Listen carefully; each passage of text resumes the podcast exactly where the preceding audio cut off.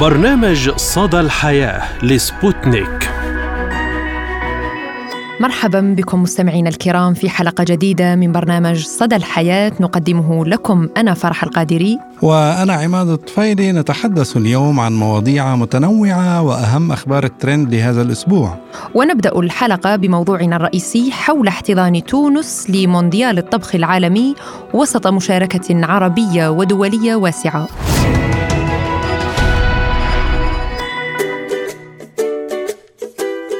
يمثل الطهي والمأكولات التقليدية لكل دولة حول العالم موروثا ثقافيا وهوية مميزة لكل شعب. واليوم وعلى اختلاف عادات الشعوب في الطبخ والطهي هناك العديد من المأكولات التي أدرجتها منظمة الأمم المتحدة للتربية والعلوم والثقافة اليونسكو ضمن التراث غير المادي.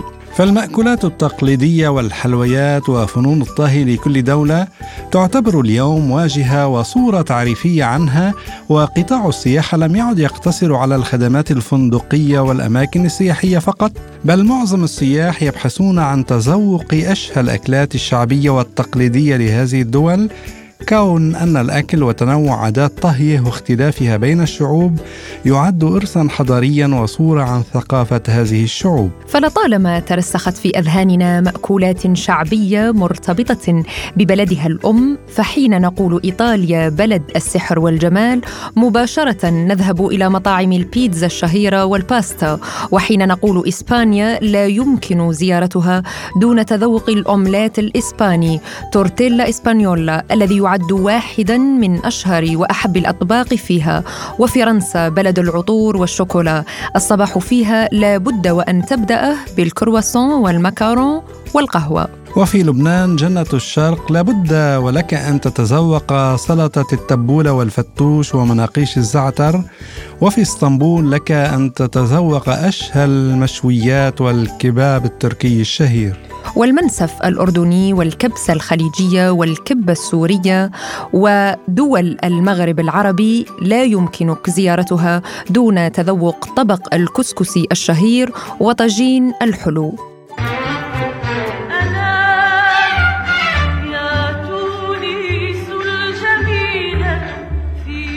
تونس الخضراء وكعادتها تحافظ على هذا النوع من التراث وتستقطب العديد من الفعاليات والنشاطات الثقافية حفاظا على الموروث والإرث الحضاري للشعوب. فقد استضافت تونس هذا الأسبوع منافسة مونديال الطبخ العالمي في طبعته الثانية بمشاركة العديد من الدول حول العالم. ونستضيف معنا من تونس الإعلامي إدريس قديدح رئيس الوفد الإعلامي الجزائري بمونديال فنون الطهي بتونس حتى يحدثنا أكثر عن هذه الفعالية وهذه المسابقة العالمية. أهلا وسهلا بك أستاذ إدريس وأولا شكرا لك على تواجدك اليوم معنا في برنامج صدى الحياة. أهلين سيدتي وأهلين بكل مستمعي إذاعة سبوتنيك.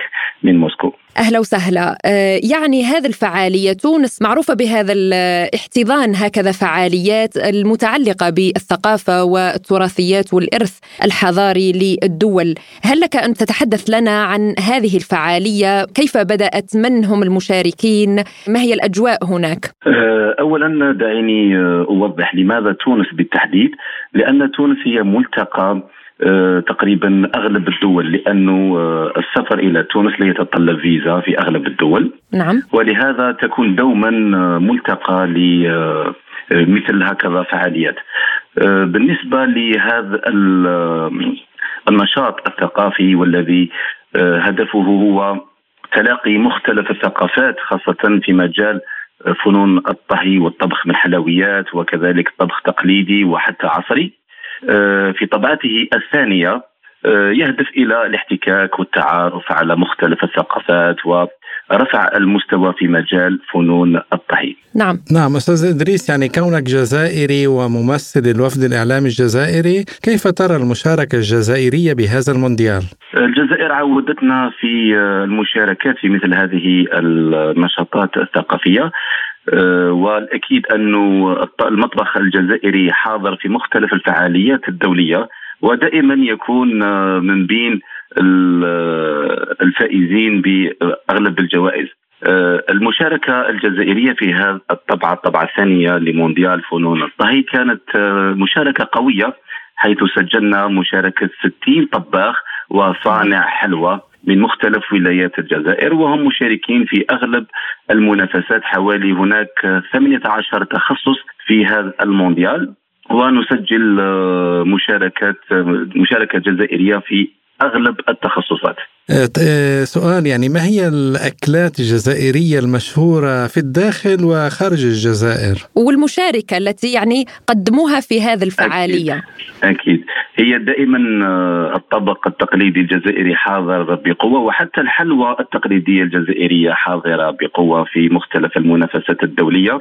نبدأ بالأطباق التقليدية وهي الكسكسي، الشخشوخة، التريدة، ومختلف الأطباق التقليدية اللي نعرفوها هنا في الجزائر وحتى العيش أو البركوكس كما يحلو للبعض تسميته. نعم. دائما حاضرة في مثل هذه الملتقيات الدولية للتعريف بالموروث الثقافي الجزائري على سبيل المثال الكسكسي فقط في الجزائر لديه العديد العديد من الأنواع ويختلف آه، تختلف طريقة تحضيره من منطقة إلى منطقة وفيه العديد من المكونات فيه اللي يستعمل الحوت أو السمك في تحضير هذا الطبق على غرار جيجل وسكيكدا نعم. وكذلك فيه اللي يستعمل آه، البيض المسلوق وفيه اللي يستعمل آه، العنب المجفف وغيرها من الأنواع التي تدخل في تحضير هذا الطبق المتميز والجزائر هي ثرية جدا بمثل هذه الثقافات. آه، فيما يخص صناعة الحلوى نجد البقلاوة الجزائرية. أكيد أن البقلاوة معروفة على المستوى العربي لكن البقلاوة الجزائرية هي متميزة عن آه، البقلاوة في مختلف الدول العربية حتى وإن تشابهت الأسامي آه، في طريقة تحضيرها وحتى في الذوق المذاق. الخاص بها. نعم. المذاق بالتحديد. وهي إلى حد الآن تعتبر من بين أروع الأذواق في فيما يخص البقلاوة. وكذلك آه، لدينا المقروط أو المقروض الجزائري المحضر بغرس التمر أو العجين عجينة التمر بالعسل.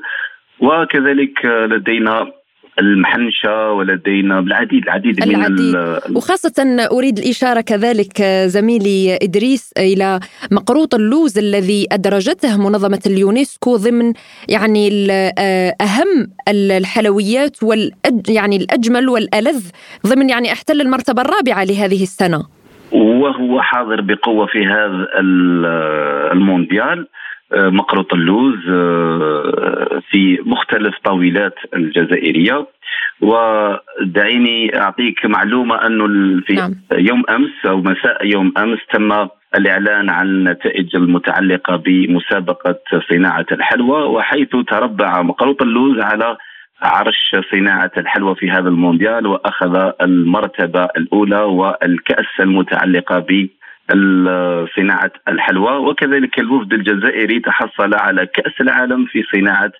الحلوى. وهذا الشيء يعني مشرف للجزائر ولي لأنه الأكل كما تعلم يدخل ضمن الموروث الثقافي للشعوب. آه، اليوم كذلك هذا الفنون الطهي والطبخ يعتبر واجهة وصورة تعريفية للدول. برأيك يعني ما الهدف من تنظيم هكذا فعاليات وتظاهرات بالنسبة للدول؟ لا سيما أنه آه، ليست فقط دول عربية من شاركت بهذا المونديال بل حتى دول أجنبية.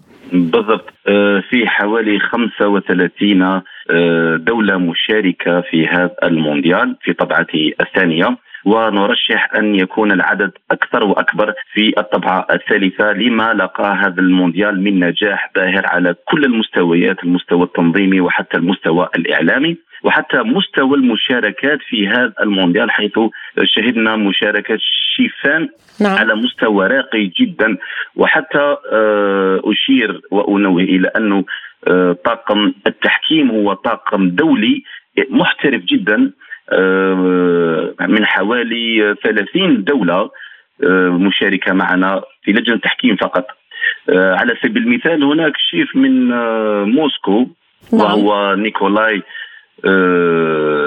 دقيقة فقط. نيكولاي يوزدني وهو شيف آه، دولي من آه، من موسكو. وكذلك الشيء الملاحظ في هذا المهرجان هو أنه المنافسة كانت على أشدها. والمنافسة ليست فقط على صناعة الحلوى أو كيفية الطبخ أو المذاق أو غير ذلك حتى ما لاحظناه في هذا المونديال. هو الترويج للثقافة في حد ذاتها في الزي التقليدي في طريقة التعامل في تبادل الأفكار وتبادل الأحاديث على هامش هذا المونديال واللي تعكس ثقافة ثريه كبيرة. ونلاحظ أننا في آه، فندق واحد لكن تجمعنا العديد العديد من الثقافات حول العالم. وهذا هو الأمر الذي آه، أو السر الذي يربط هذا المونديال بمختلف ثقافات العالم. نعم. نعم أستاذ إدريس يعني المطبخ التقليدي العربي آه، غني جدا بالمأكولات ويدخل ضمن التراث لكل دولة، يعني ما العلاقة هذا بالسياحة وبالدول وبالمطبخ برأيك؟ في الحقيقة أنه أنا مؤخرا اكتشفت أنه بدأت أميل إلى تخصص مجال الطبخ إلى غير ذلك اكتشفت أنه الطبخ هو واجهة تجذب الإنسان. لكن في حقيقة الأمر الغاية ليست في الأكل والغاية ليست في استكشاف المأكولات وإنما الغاية هي في التلاقي مع أشخاص آخرين التلاقي مع آه، ثقافات واحتكاك معهم. حتى الشيف لما يقدم لك الأكلة راح يحكي لك قصة الأكلة يحكي لك تاريخ الأكلة كيف تطورت هذه الأكلة ويربطها بفترات وحقب آه، ممكن في الدول العربية حقب استعمارية كيف آه، استكشفت هذه الأكلة لأنه مثلا تلك المنطقة لم تكن لديها المؤونة اللازمة فقد استحدثت هذه الطريقة من آه، أكلة آه، للعائلة إلى غير ذلك وأصبحت أكلة آه، شعبية متعارف عليها ولديها سمعة في على مستوى العالم على غرار أكلة الزبيطي الجزائرية والمعروفة لدى سكان ولاد نايل في الجزائر. هي أكلة شعبية بطحين الرغيف والماء فقط. فأصبحت آه، أكلة عالمية. وهذه الأكلة هي أكلة للفقراء. لما لم تجد العائلة التي آه، خرجت منها أول مرة لم تجد ما تأكله وما تعده للعائلة فقد استحدثت هذه الطريقة. وأصبحت من ابن أشهر الأكلات الجزائرية ولها مذاق خرافي. نعم ننوه هنا آه، إدريس إلى انه آه، الزفيطي في حد ذاته يقدم في آه، إناء مخصص بالخشب يعني بالضبط بالضبط ليس صحن عادي وهذا جانب آخر من الثقافات ولأنه حتى طريقة التقديم هذه الأكلات تكون على أواني فخارية نعم. تقليدية وتعكس ثقافة كل مجتمع وكل دولة. آه، أيضا ما رأيك بالمشاركة العربية؟ يعني هل مثلا هناك مشاركة من العراق من سوريا من لبنان أكيد من أكيد أكيد. نعم. آه، نلاحظ وجود مختلف الجنسيات العربية على غرار المغرب الجزائر تونس وحتى مصر السعودية العراق سوريا ولبنان تركيا أيضا حاضرة في هذا حتى وإن كان آه، من أيام العالم الإسلامي نعم. حاضرة معنا في هذا المونديال وغيرها من الدول التي آه، تعودنا على مشاركتها من بينها الوفد الفلسطيني الحاضر بقوة في هذا المونديال.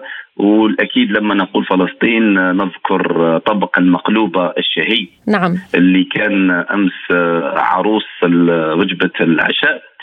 وغيرها من الدول الأخرى المشاركة على غرار بوركينا فاسو كامرون آه، وحتى آه، قلنا روسيا آه، كذلك إسبانيا حاضرة معنا في هذا المونديال وعديد من الدول الأجنبية نعم أستاذ إدريس هل يمكن للمطبخ أن تنعش اقتصاد الدول عن طريق السياحة مثلا؟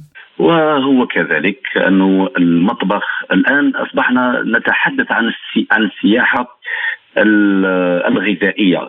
وهذا المصطلح بدأ يجد مكانته خاصة خاصة هنا في تونس لأنه تونس كذلك معروفة بأطباقها المتنوعة وأطباقها التقليدية. وتونس الآن كاستراتيجية جديدة بعيدا عن السياحة العلاجية والسياحة الموسمية. بدأت تونس تسير في هذا التوجه نحو الترويج للسياحة الغذائية من أجل جذب العديد من السواح خارج مواسم السياحة واللي هي الصيف وحتى الربيع أو الخريف. الأكيد انه هذا المصطلح بدأ آه، يأخذ مكانته خاصة خاصة في تونس وإن شاء الله آه، يتعمم هذا المصطلح على مختلف الدول العربية لأنه حقيقة المطبخ العربي مقارنة بالمطبخ الغربي هو ثري ثري جدا وحتى المذاق آه، لما نتحدث مع مختلف الحكام الحاضرين معنا المشاركين معنا في هذا المونديال يتحدثون بأكثر آه، حب وتعلق على المطبخ العربي لأنه مذاق المطبخ العربي مذاق آه، متميز مقارنة بالمطبخ الغربي. آه نعم شكرا لك. الإعلامي إدريس قديدح رئيس الوفد الإعلامي الجزائري في فعالية مونديال الطبخ والطهي في تونس. كنت معنا من تونس الخضراء. شكرا فرح شكرا عماد. شكرا جزيلا أستاذ إدريس.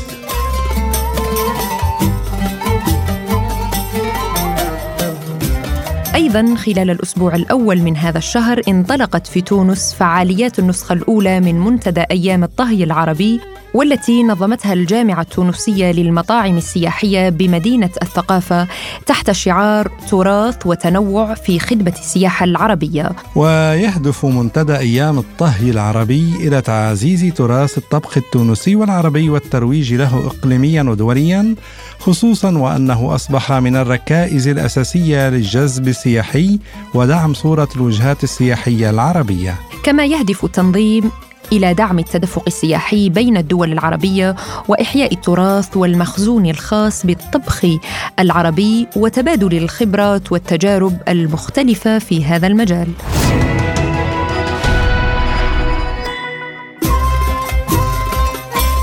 عرفت الصناعات التقليدية في تونس المراوحة بين الازدهار والركود خاصة بعد عام 2012 حين تناقص عدد السياح المقبلين على تونس.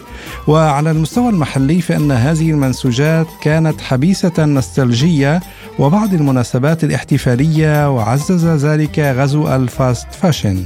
المرقوم والقشبية والبرنس أو كما يعرف في تونس البرنوس هي منسوجات تقليدية حيكت من الصوف منها المفروش ومنها الملبس. وتعد هذه الصناعات سمة أساسية من السمات الثقافية والحضارية للتونسيين وتعود جذورها التاريخية إلى الأمازيغية وقد توارثتها القبائل العربية الوافدة فيما بعد.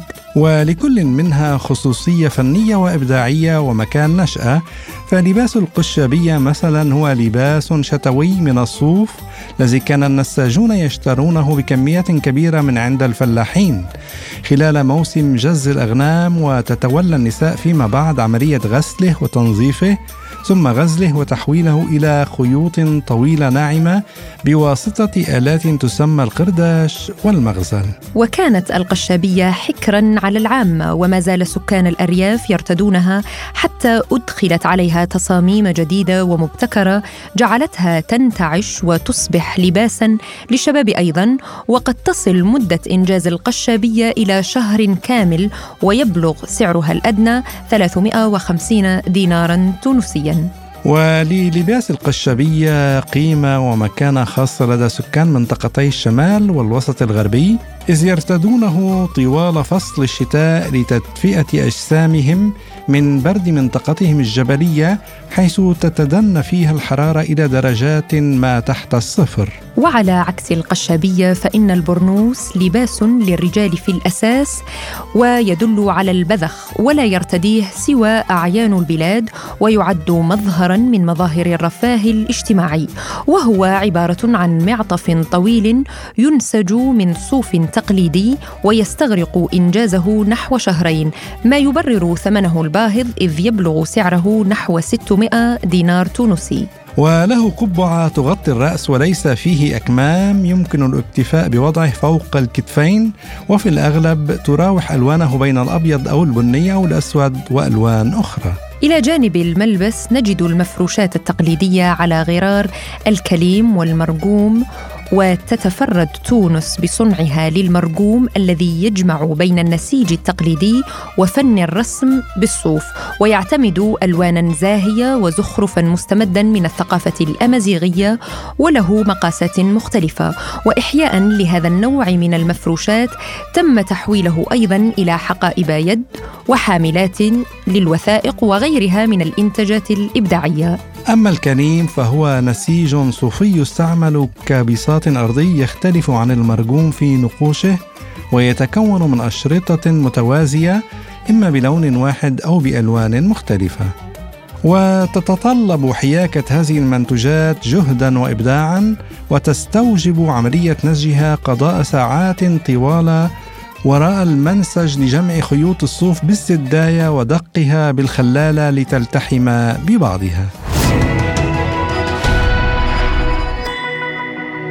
نواصل مستمعينا الكرام معكم حلقة اليوم بأهم الأخبار التي كانت ترندنج لهذا الأسبوع وما هو أول خبر لديك يا عماد؟ نعم فرح هذا الأسبوع وكما شاهدنا جميعا الزلازل أو الزلزال الذي ضرب تركيا وسوريا وعشرات الألاف من القتلى والجرحى والضحايا ووسط كل هذا الركام يبقى أمل العثور على ناجين دائما موجود لدى فرق الإنقاذ. وهذه المرة حتى الحيوان ساعد في العثور على ناجين. وساعدت كلب رجال الإنقاذ في إنجاد 12 شخصا كانوا تحت الأنقاض في ولاية ملاطية التركية إحدى الولايات العشر المتضررة من كارثة الزلزال. وقالت وزارة الدفاع التركية في بيان نشرته أن سيلا كلبة مدربة تابعة لكتيبة الإنقاذ من الكوارث الطبيعية.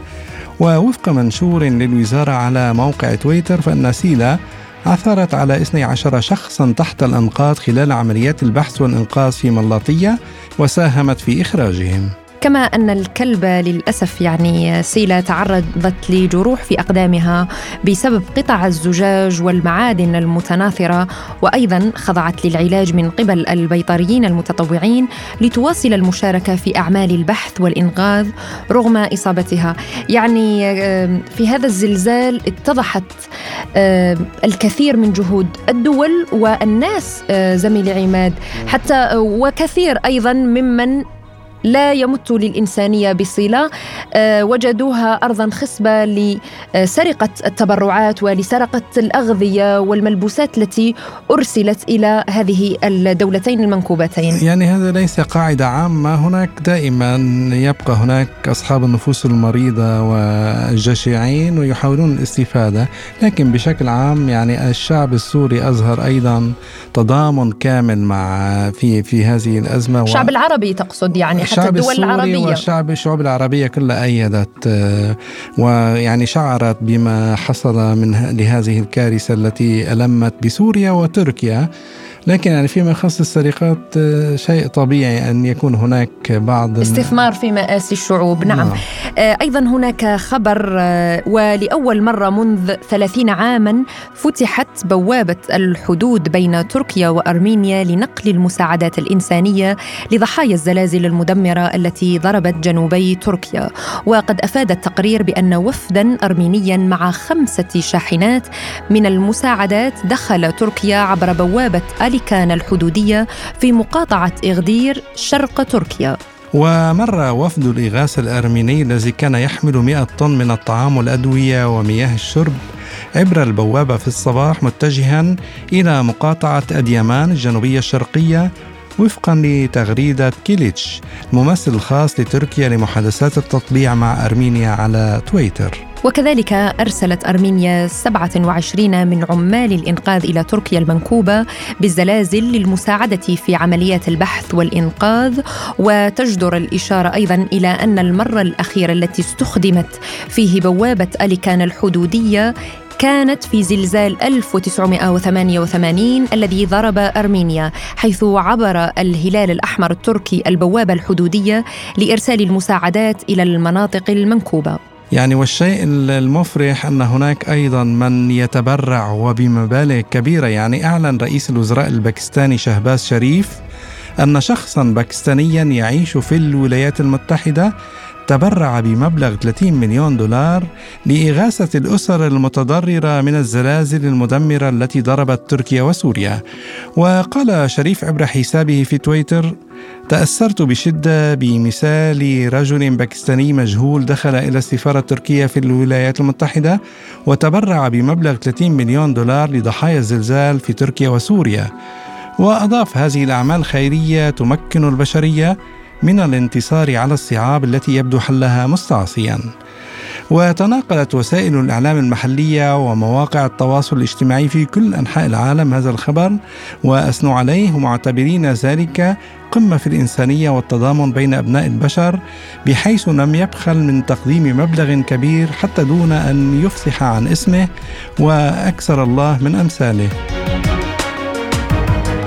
وإلى عالم الرياضة حيث توج نادي ريال مدريد الإسباني بطلا لكأس العالم للأندية بعد تغلبه على نظيره الهلال السعودي بنتيجة خماسية مقابل ثلاثة أهداف في المباراة النهائية التي أقيمت بينهما مساء يوم السبت على ملعب الأمير مولاي عبد الله بمدينة الرباط المغربية. وبعد غياب لثلاث نسخ كاملة من بطولة كأس العالم للأندية عاد الفريق الملكي إلى عرشه ليتوج بالبطولة الخامسة في تاريخه بعد أعوام 2014 و2016 و2017 و2018 ليعزز رقمه القياسي كأكثر فريق تتويجا باللقب.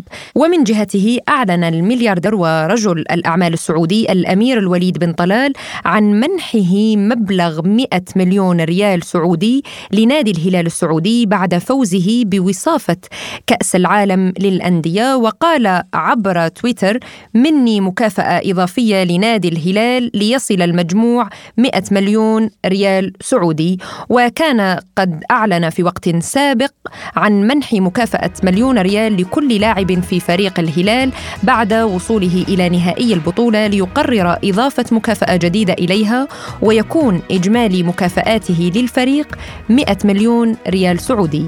وننتقل من الرياضة إلى الفن والموسيقى حيث فازت المغنيتان من دانيتسك ناتاليا كاتشورا ومارغاريتا ليسوفينا بجائزة الجراموفون الذهبي الموسيقية لقاء أدائهما الأغنية وراءنا الدونباس التي أصبحت نشيدا غير رسمي لمنطقة دونباس. وقد هنأ رئيس جمهورية دانيتسك دينيس بوشيلين الفنانتين ومنحهما تلك الجائزة الموسيقية السامية. وقال في مدونته التي نشرها على تليجرام التابعة له أهنئ من صميم القلب ناتاليا كاتشورا ومارغريتا ليسوفينا منحهما جائزة الجرامافون الذهبي لقاء أغنية وراءنا الدنباس. لقد كان من المستحيل تصور ذلك وقت ولدت تلك الأغنية والآن ها هي روسيا تمنحنا الجوائز. وبهذا الخبر الفني نصل إلى نهاية حلقة اليوم من البرنامج. كنا معكم فيها أنا عماد فايلي. وأنا فرح القادري. دمتم في أمان الله وحفظه. وشكرا لإصغائكم وإلى اللقاء.